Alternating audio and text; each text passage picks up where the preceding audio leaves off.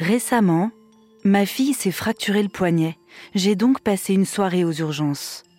Dans la salle d'attente, j'ai observé attentivement les malades présents. Des personnes âgées, mais pas seulement, des jeunes aussi, normalement si éloignés de ce monde hospitalier. Mais les accidents de santé, malheureusement, ça arrive. Même à 20 ans, on peut se retrouver tout à coup vulnérable, affecté par des symptômes arrivés brutalement.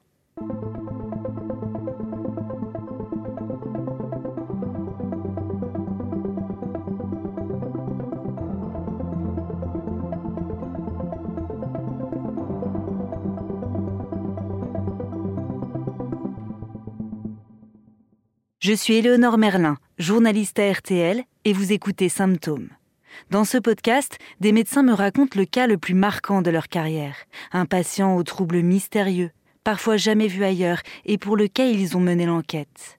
Dans cet épisode, Mathias Menza, aide-soignant, me raconte comment il a pris en charge une jeune patiente, arrivée un jour en pleurs dans son service de neurologie.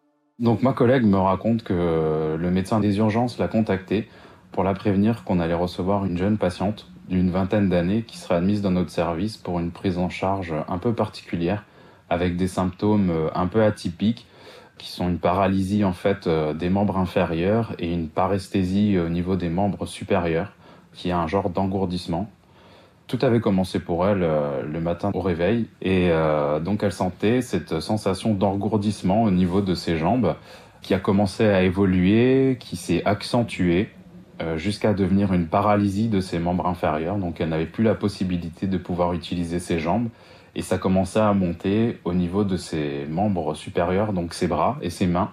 Elle était à la maison, elle était chez elle. Heureusement pour elle, il y avait ses parents qui étaient au domicile également.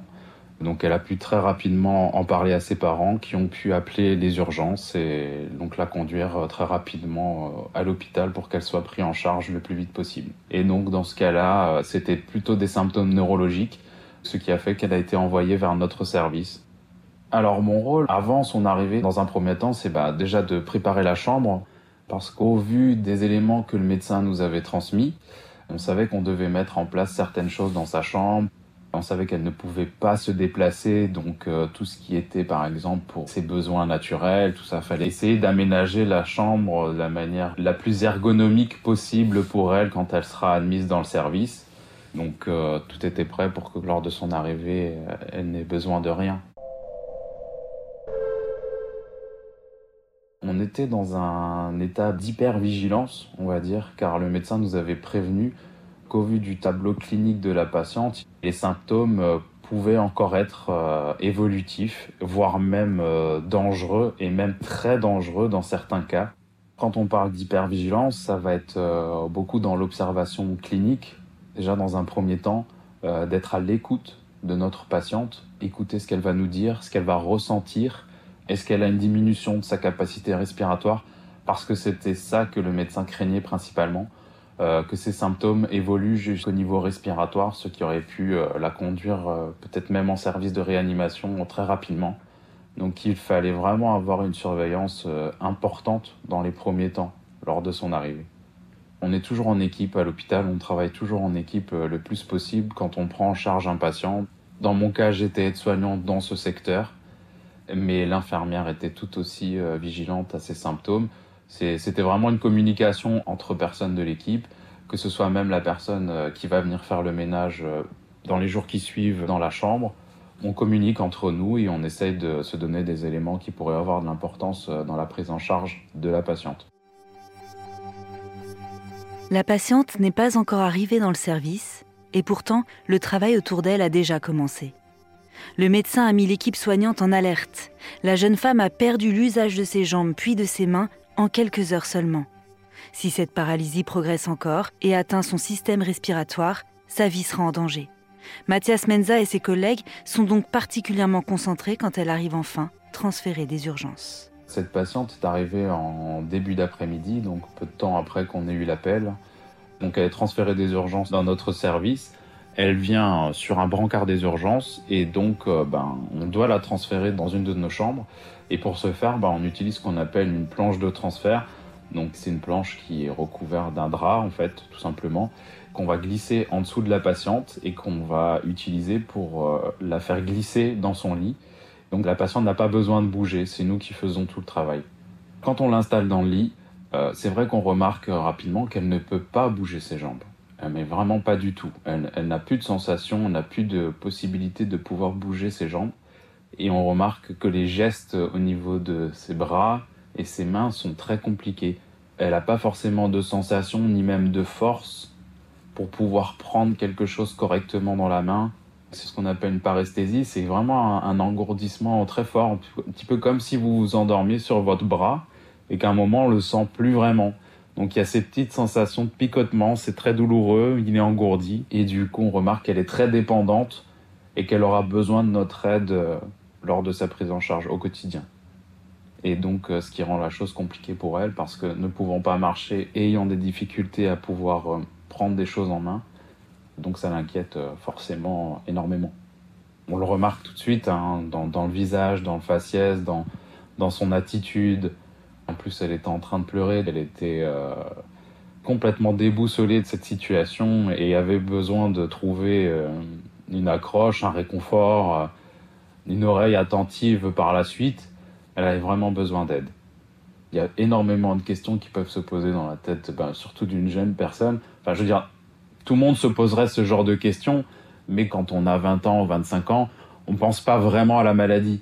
Donc euh, c'est plus compliqué d'avoir ce rapport avec l'hôpital et la maladie. On est ému parce que à cette période-là, j'avais plus ou moins le même âge qu'elle et en fait, on se dit que ça pourrait être nous à sa place. Quand on accueille des patients euh, comme ça d'un âge euh, un peu comme le nôtre, on peut faire ce genre de transfert, se dire qu'on pourrait être à sa place parce qu'elle n'a pas d'antécédents particuliers. Ça s'est fait comme ça, malheureusement. Elle se réveille le matin et le soir, elle est à l'hôpital et elle ne peut plus bouger. Donc euh, incompréhension totale. Pourquoi moi? Qu'est-ce que j'ai fait? Qu'est-ce que j'ai mal fait? Voilà, toutes ces questions qui restent un peu en suspens, qui inquiètent. Euh.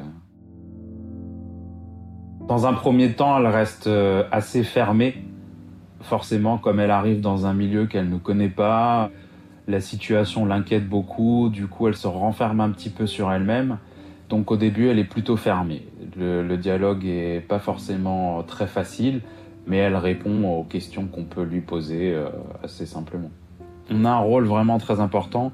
Alors on respecte le fait aussi qu'elle doit encaisser la situation, qu'elle doit aussi prendre du temps pour euh, comprendre ce qui est en train de lui arriver, mais par contre euh, par des petites phrases très simples, en expliquant par exemple tout ce qu'on est en train de faire. Par exemple, simplement lui expliquer ben, que là on va la transférer dans son lit, là on va faire ça, là on va faire ça. Qu'elle comprenne un petit peu ce qu'on est en train de faire avec elle et ne surtout pas la laisser dans le flou, ce qui pourrait augmenter son anxiété et son inquiétude. Et c'est un peu là où va se créer un petit peu un premier lien. Donc comme on est les premières personnes à l'accueillir, eh ben elle va un petit peu se raccrocher à nous euh, comme ça. Elle voit qu'on est bienveillant envers elle, qu'on est vraiment là pour bien s'occuper d'elle, pour bien la soigner et ça aide dans la prise en charge et dans la suite surtout de la prise en charge. La patiente est encore sous le choc. Normal. Elle a une vingtaine d'années et sa vie a basculé en l'espace de quelques heures. Mathias Menza sent qu'elle a peur. Il sait aussi que pour le moment, il n'y a pas grand-chose à faire à part lui apporter le confort dont elle a besoin et tenter de la rassurer comme il peut. Il faut surtout laisser la place aux médecins qui démarrent leur prise en charge avec un interrogatoire médical première étape pour tenter de comprendre cette paralysie soudaine.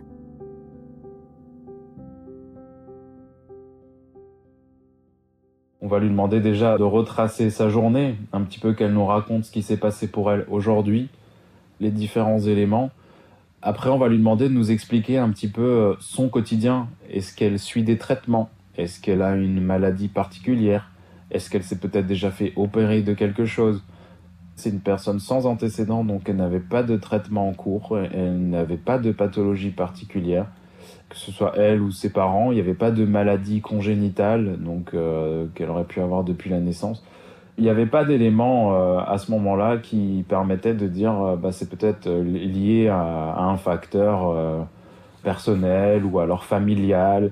Elle avait une vie tout à fait équilibrée. C'était une jeune d'une vingtaine d'années qui vivait normalement, hein, comme tous les jeunes, sortait de temps en temps, mais elle ne fumait pas, elle ne buvait pas à outrance, elle ne se droguait pas. Il n'y avait vraiment pas d'éléments environnementaux ou des choses qui auraient fait qu'elle en est là aujourd'hui.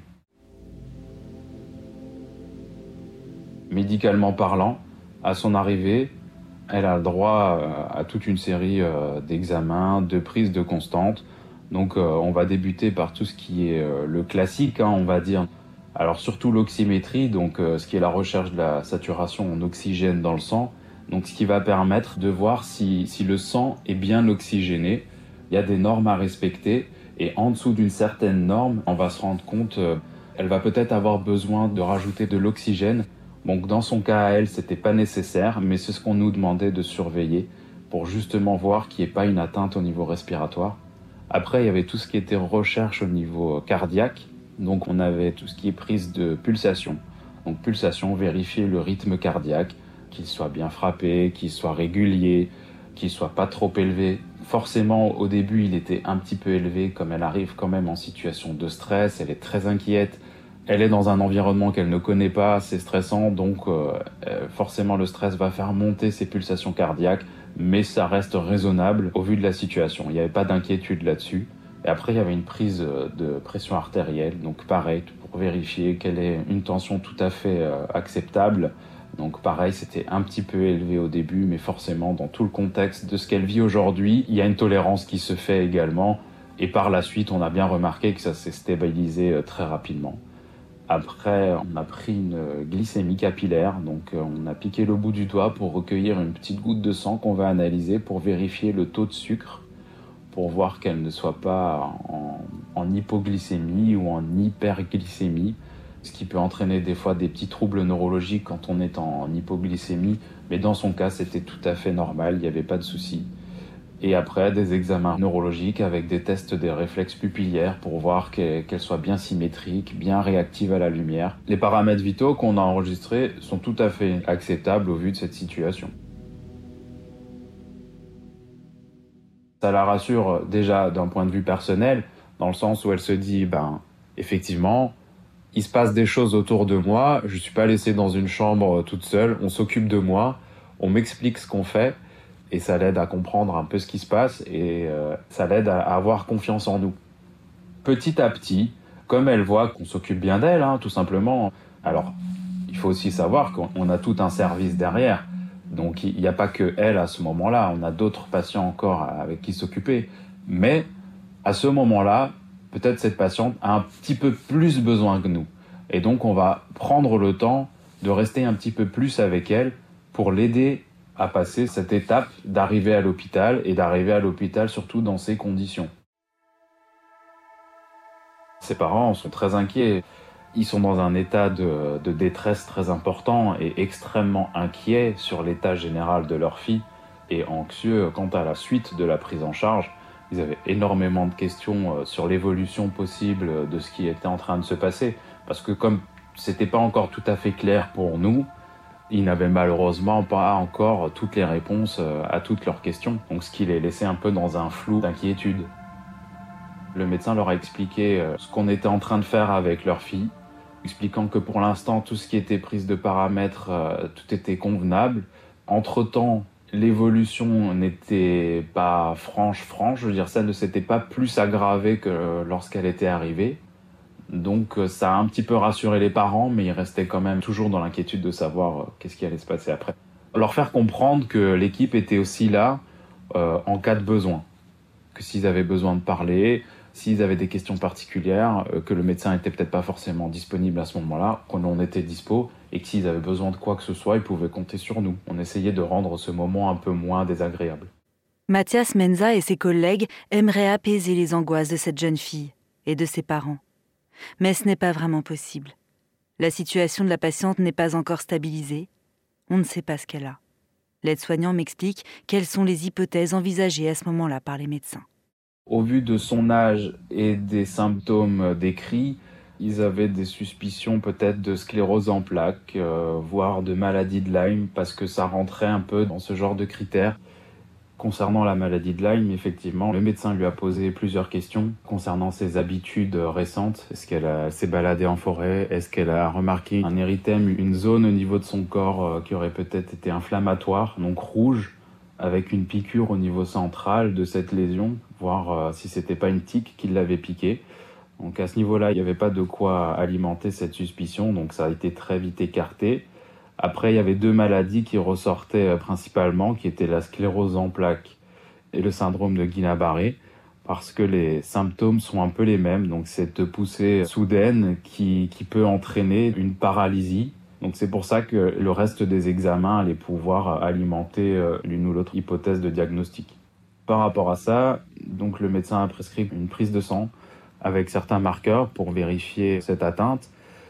Après, il y a eu euh, ce qu'on appelle une ponction lombaire. Donc, euh, c'est un prélèvement euh, du liquide dans la moelle épinière, du liquide céphalo-rachidien, qui va être analysé et qui va aussi permettre de déceler euh, certains éléments qui peuvent alimenter une hypothèse.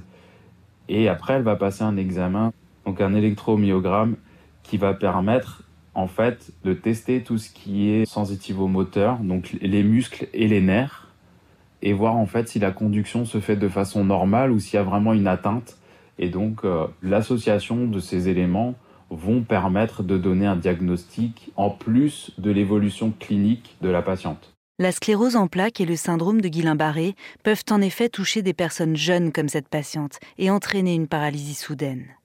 Les deux hypothèses sont possibles, mais les médecins pensent plutôt à un syndrome de Guillain-Barré. Pourquoi? Parce que ces symptômes, fourmillement et paralysie, ont évolué très rapidement. C'est plus progressif en général dans le cas d'une sclérose en plaques. Pour confirmer qu'il s'agit bien d'un syndrome de Guillain-Barré, il faut alors réaliser une ponction lombaire pour analyser le liquide céphalorachidien à la recherche d'une élévation du taux de protéines. Il faut aussi pratiquer un électromyogramme pour voir si l'influx nerveux est ralenti.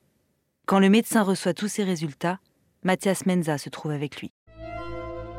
Il regardait les résultats sur, sur les ordinateurs qu'on avait dans notre salle de soins et donc euh, c'est là où il a pu mettre à jour son diagnostic et qui nous a dit euh, on a maintenant tous les éléments pour nous dire que c'est ça. Ils avaient tous les éléments qui leur donnaient euh, des valeurs favorables pour un, un syndrome de Guillain-Barré.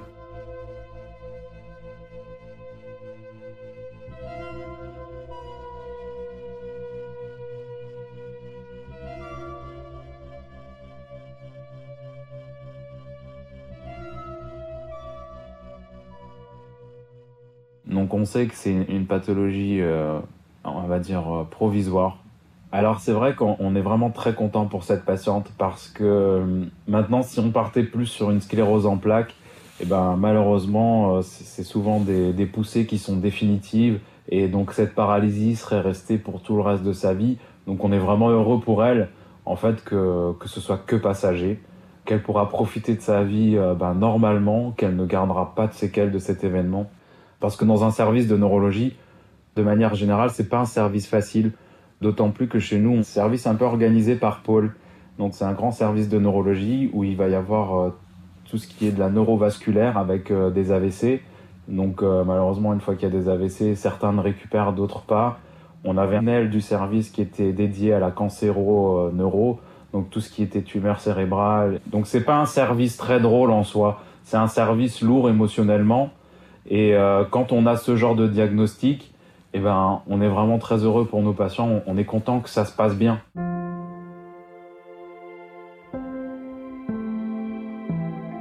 Quand on a annoncé à la patiente son diagnostic, je n'étais pas avec elle en chambre, parce que généralement on laisse les médecins aller seuls en chambre. L'infirmière des fois les accompagne, mais nous en tant qu'aides-soignants, ça fait tout de suite beaucoup de monde. Alors, les principaux acteurs, donc euh, le médecin et l'infirmière, euh, qui vont expliquer peut-être tout ce qui est un peu plus technique et théorique. Nous, on va être là pour tout ce qui est euh, peut-être reformulation de ce qu'ils ont entendu, accompagnement psychologique pour les écouter, parce qu'ils auront peut-être besoin de parler aussi après l'annonce de tout ça. Et c'est là où moi je suis intervenu. Alors c'est une patiente, quand on ouvre la porte, du coup, qui avait changé Son visage n'était plus le même. Il s'était éclairci. Elle commence un petit peu à, sortir de sa coquille, hein, je vais imaginer ça comme ça, hein, et à être un petit peu plus ouvert à la discussion. On n'est pas encore à l'étape euh, des grands sourires et de la franche rigolade, mais euh, il y a du mieux. Et euh, on voyait qu'elle était rassurée. Ses parents aussi, ils essayaient de relativiser sur la situation et bah, c'était touchant à voir parce que c'était vraiment une, une famille soudée, unie et on voyait que les parents étaient vraiment très investis dans cette guérison pour leur fille et qu'ils essayaient de faire un maximum pour lui redonner le moral. Après, ils ont aussi besoin de reformuler. En fait, ils ont besoin de savoir s'ils ont bien compris. Alors, ils vont nous reposer la question. Donc, c'est bien quelque chose de passager? Oui, c'est ça, c'est tout à fait ça. Vous avez bien compris, c'est une atteinte nerveuse périphérique. Donc, c'est les nerfs périphériques, ce qui fait que une paralysie s'est installée, mais c'est une paralysie qui est provisoire parce que euh, les nerfs vont se reconstruire. Il n'y a pas de traitement pour reconstruire un nerf, il va se reconstruire tout seul. Donc en fait, c'est là où on intervient, on va réexpliquer peut-être un petit peu ce que le médecin a déjà pu dire, en utilisant peut-être des termes plus simples, un petit peu moins médical. Et c'est là où nous, on peut peut-être intervenir. Après, il faut toujours rester dans son champ de compétences. On n'est pas là pour donner des informations trop médicales, mais on peut essayer d'orienter en fonction de ses connaissances. Mais après, quand c'est trop médical, il faut savoir aussi passer la main. On est une équipe. Si l'infirmière peut répondre, l'infirmière répondra. Si l'infirmière ne peut pas, on demandera au médecin. En tout cas, on essayera toujours de répondre aux questions des patients. La principale information martelée par les médecins et reformulée par l'équipe soignante, c'est que ces symptômes vont disparaître spontanément, en quelques semaines a priori. Mais il faut rester vigilant toujours veiller à ce qu'il n'y ait aucune progression de la paralysie, que son système respiratoire ne soit pas touché. La jeune fille doit donc rester à l'hôpital, et Mathias Menza va jouer un rôle essentiel, aider la patiente pour tout, car elle est complètement dépendante, une situation difficile à vivre pour elle. Donc nous nous occupions d'elle, euh, donc dans tout ce qui est soins de confort, soins d'hygiène, les, besoins, euh, les besoins primaires en fait, tout ce qui est boire, manger, se laver, aller aux toilettes. Et donc pour tout ça, elle avait besoin de nous. Et donc en fait, se créer un contact un peu plus personnel, euh, parce que quand on fait tout ça, ben forcément, on, on essaye de respecter au maximum l'intégrité de la personne, on respecte autant que possible sa pudeur. Mais par contre, quand on lave une personne, forcément, il y a des moments où bah, c'est des gens qui sont à nu devant nous. Et, et c'est pas évident aussi pour une jeune fille de, de, de, 24 ans de se mettre nue comme ça devant, devant quelqu'un. Je dis nu hein, parce que forcément c'est caché, hein, je veux dire les parties intimes et tout ça c'est caché, mais ça reste quand même un moment intime de se laver devant quelqu'un et d'avoir besoin de quelqu'un pour se laver. Et donc ce qu'on appelle cette relation soignant-soigné qui se crée, et qui se développe tout au long de son séjour, où là, il y a de plus en plus de confiance, où euh, on rentre peut-être un peu plus dans le détail de sa vie, dans nos échanges. Je veux dire, elle va plus se livrer, on, va connaître un peu plus de son vécu, de ce qu'elle fait au quotidien, de ce qu'elle aime faire, un peu plus de sa vie. Disons qu'elle va se livrer beaucoup plus, et c'est une relation qu'on entretient sur tout le long du séjour. Elle le vivait très mal au début, forcément, parce que hum, on rentre dans l'intimité d'un patient hein, dans ce genre d'acte. Hein. Mais petit à petit, quand elle a vu que, eh ben en fait, on respectait sa pudeur, on respectait son intimité, on essayait vraiment de respecter ses besoins au maximum et d'avoir un impact le plus minime possible pour que ça se passe très bien en fait. Mais après ça, on le fait de manière générale avec nos patients. C'est un aspect de mon métier d'aide-soignant que j'adorerais faire en fait. Il faut être efficace dans ses soins mais tout en étant hein, le plus discret possible dans sa façon de les faire.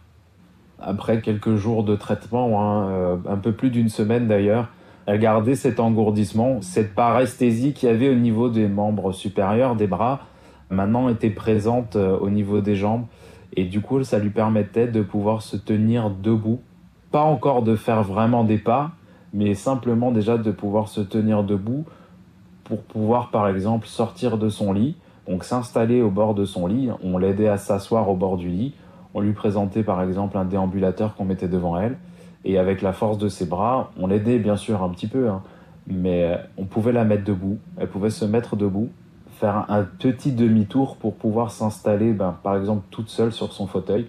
En fait, c'est vraiment des étapes qu'il faut valider jour après jour.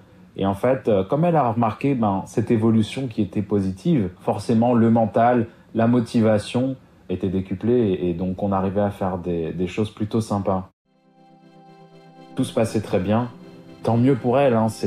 disons que c'est une histoire qui se finit vraiment bien.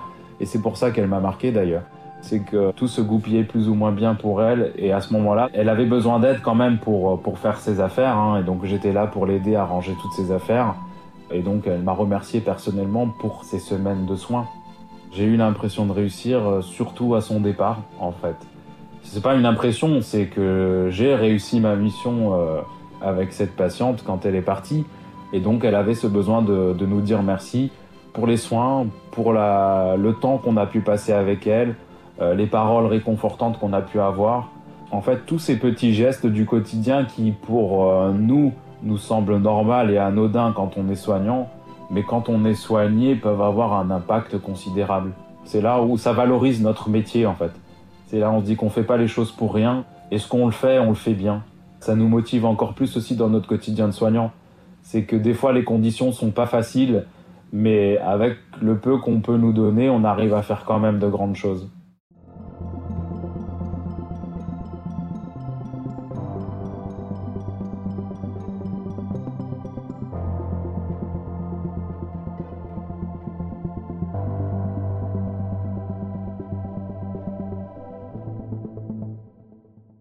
Le syndrome de Guillain-Barré est une affection rare, auto-immune, qui atteint les nerfs périphériques.